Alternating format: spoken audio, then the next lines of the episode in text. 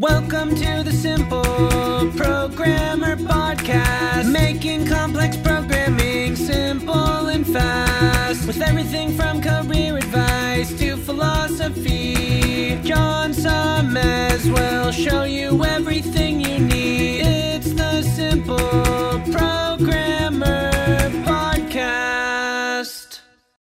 Hey, what's up? John Sonmez here. Just want to take a moment to tell you about an awesome sponsor we have at Simple Programmer, which is Hired.com. I'm sure you know how frustrating it can be to search for a new job. Pushy recruiters trying to recruit you for jobs you have no interest in, jobs you apply for but you never hear from again, and worst of all, going through a whole interview process only to get a ridiculously lowball offer. Well, Hired.com has solved these problems. Hired flips job searching on its head. It actually puts you in control of the job search by letting you fill out one simple application and then having employers actually apply to hire you. How cool is that? You also get access to your own career coach to help you get your next job. Hired has access to over 4,000 employers with big names like Facebook. Plus, your profile is automatically hidden from current and past employers. Oh, and they pay you to get a job. Anyway, as a simple programmer listener, if you use the link hired.com slash simple programmer, you can get double the normal $1,000 hiring bonus and get $2,000 when you find your next job on Hired. Just go to hired.com slash simple programmer to get started. Welcome to the Simple Programmer Podcast, a short mix of career advice, philosophy, and soft skills from successful author and software developer John Sonmez. Hey, what's up? John Sonmez here from SimpleProgrammer.com. So I got a question here on the YouTube or the Facebook group, the Simple Programmer Facebook group. It's a sort of invite only thing, a little secret uh, to get in there. The only way to get in there right now is through the Patreon page. You can check it out here. I don't advertise it very much just because I'm eventually going to create a better way to get in there. But right now, if you want to get in there, there you can join about I think there's about 200 members that are in there that are all helping each other with their careers. Really good group of, of people. Eventually, I'll open this up. I need to just figure out how to scale this up so that we can we can get that many people in. But but yeah, but I get some good questions and some good discussions in there, and I pop in there sometimes and and leave some comments and do some videos and stuff like that. So let let me let me tell you about this question, which is a good one about about jobs here. And this comes from I'm just going to say the first name Robert, who's he's an awesome guy. I love this guy. And he says, just looking for people's opinions here. I've got an offer to work at a 1099 contract shop. The calculations I've done with the hourly rate and my salary plus benefits puts the 1099 ahead by a small amount, five to eight percent. Uh, one thing is in this situation that's not normal is the company I work for does not provide insurance. So I need to go through my state's exchange. I'm pretty versed on the income tax tax deductions I can make, just looking for some thoughts to put into my analysis. So obviously this video is going to be a little bit US centric.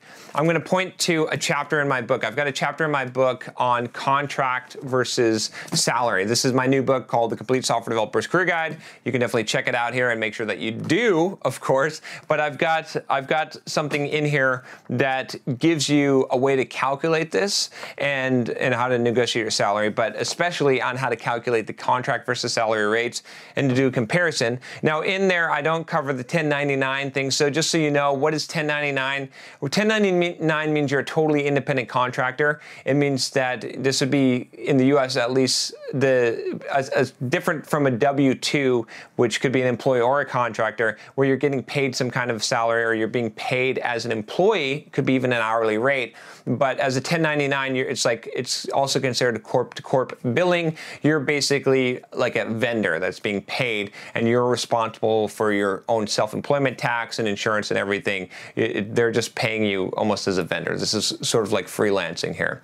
So, but in the book, in the chapter, I tell you basically what I'm going to tell you here, and I show you how to do this, which is that what you want to do in this situation is you want to calculate down to the hourly rate, the effective hourly rate. So whenever you're comparing jobs, what you want to do is you want to compare not just the salaries, not just what you're getting paid, and not just, you know, the, the, easy way to do this is just to say, okay, I have a salary job for $80,000 a year, and I've got this hourly rate job for X dollars per hour. Let me multiply that times 40 times 52 and that and compare those. And that, that's not a good way to compare it. What you want to do is you want to compare everything with an effective hourly rate because everything just boils down to money, right? In the end, that's what it, it comes down to because you can buy benefits on your own, right? So there's really not I mean, as, as, just when you're looking at the numerical standpoint, right? There's there's other factors. Obviously, work environment is really important, and responsibility and things like that. But if you're just looking at the numbers, here's what you do. So for a salary, what you want to do is you take your salary. Okay, you take any bonuses you're going to get. You figure out if they what benefits like 401k are they providing health insurance. And the way that you figure out how, the value of that is you figure out what it would cost you to get that same health insurance on your own. Okay, or well, not the same, but what you want or what kind of health insurance insurance that you would buy because you can't add value to something that you wouldn't pay for. Does that make sense? Right? So what I mean by that is that like if they're offering you insurance that would be worth $2,000 a month and you would only buy for yourself $700 a month insurance, if you wouldn't pay the extra $1,300 when you're buying it for yourself, then don't count that as a benefit. Only count it as $700, whatever you would pay, okay? So you want to calculate all that stuff, add that up versus how many hours you work in a week and, and minus how many days of vacation that you have, and then divide that out right, for the number of hours, and then you can figure out what your effective hourly rate is. So essentially what you'll be doing is you're taking all your salary, plus all the benefits and the value of those benefits, and dividing it by the total number of hours that you expect to work in a year, and that's your effective hourly rate. This can make a huge difference between a job where you're probably going to work 60 hours a week versus one where you're going to be working 35 hours a week, honestly. So that's a really good comparison to make. But you can also compare this against a contract job as well. So if you got a 1099 position, for example, then you run the same calculation. You, you start with what your total compensation is expected to be, which you can add that up by multiplying what your hourly rate is on the contract versus how many hours that you expect to work per week. Now it's a plus, right? Because you're getting paid by the hour.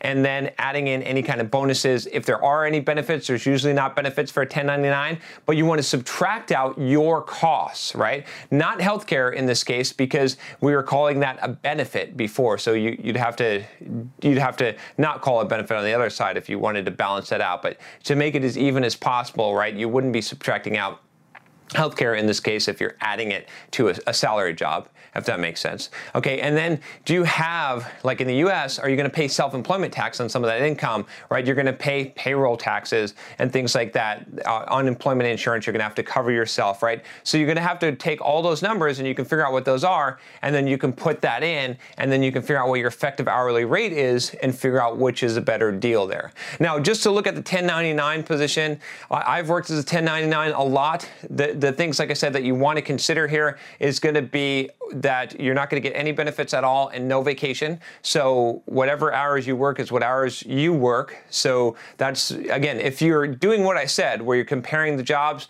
again, I have it in this book. There's a chapter in here that tells you exactly how to do that, what I just explained here and has some examples.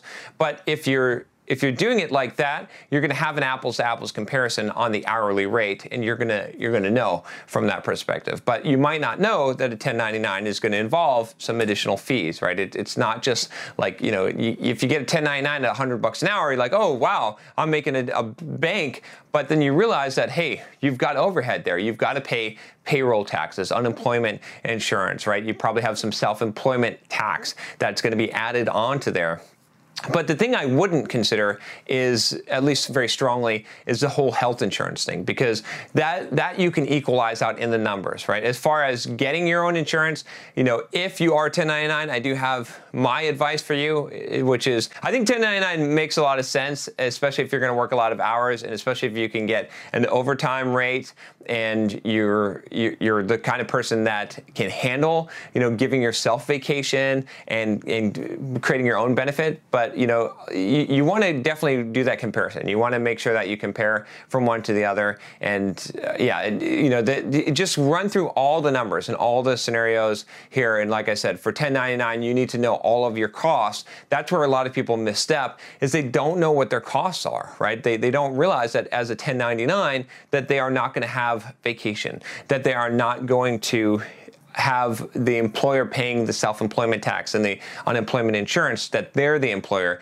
in that case and they're going to have to pay for those things. So there's a lot of things to consider in that case. But ultimately in my opinion it comes down to numbers. And you just have to have a good way of making it of boiling it down to effective hourly rate. And when you do that, then you'll have an apple to apple comparison. And, and you, you can't do this in your head. I'm, I'm telling you, you got to put this on paper, do this in a spreadsheet, because I have seen scenarios where there's job a job that looks like this is obviously a, a higher paying job, and it's a you know it's a contract job, and it's like you know 75 bucks an hour. But then there's this full time job that's like ninety thousand dollars, hundred thousand dollars a year. And when you add up the benefits on the other side, and you add up the amount of hours hours and you divide that out and you figure out the effective hourly rate, it turns out that they're they're the same or the salary position is better, especially when you include things like bonuses in there, or if you're doing 401k matching and that means something to you, you can check out my video why I think 401k is bullshit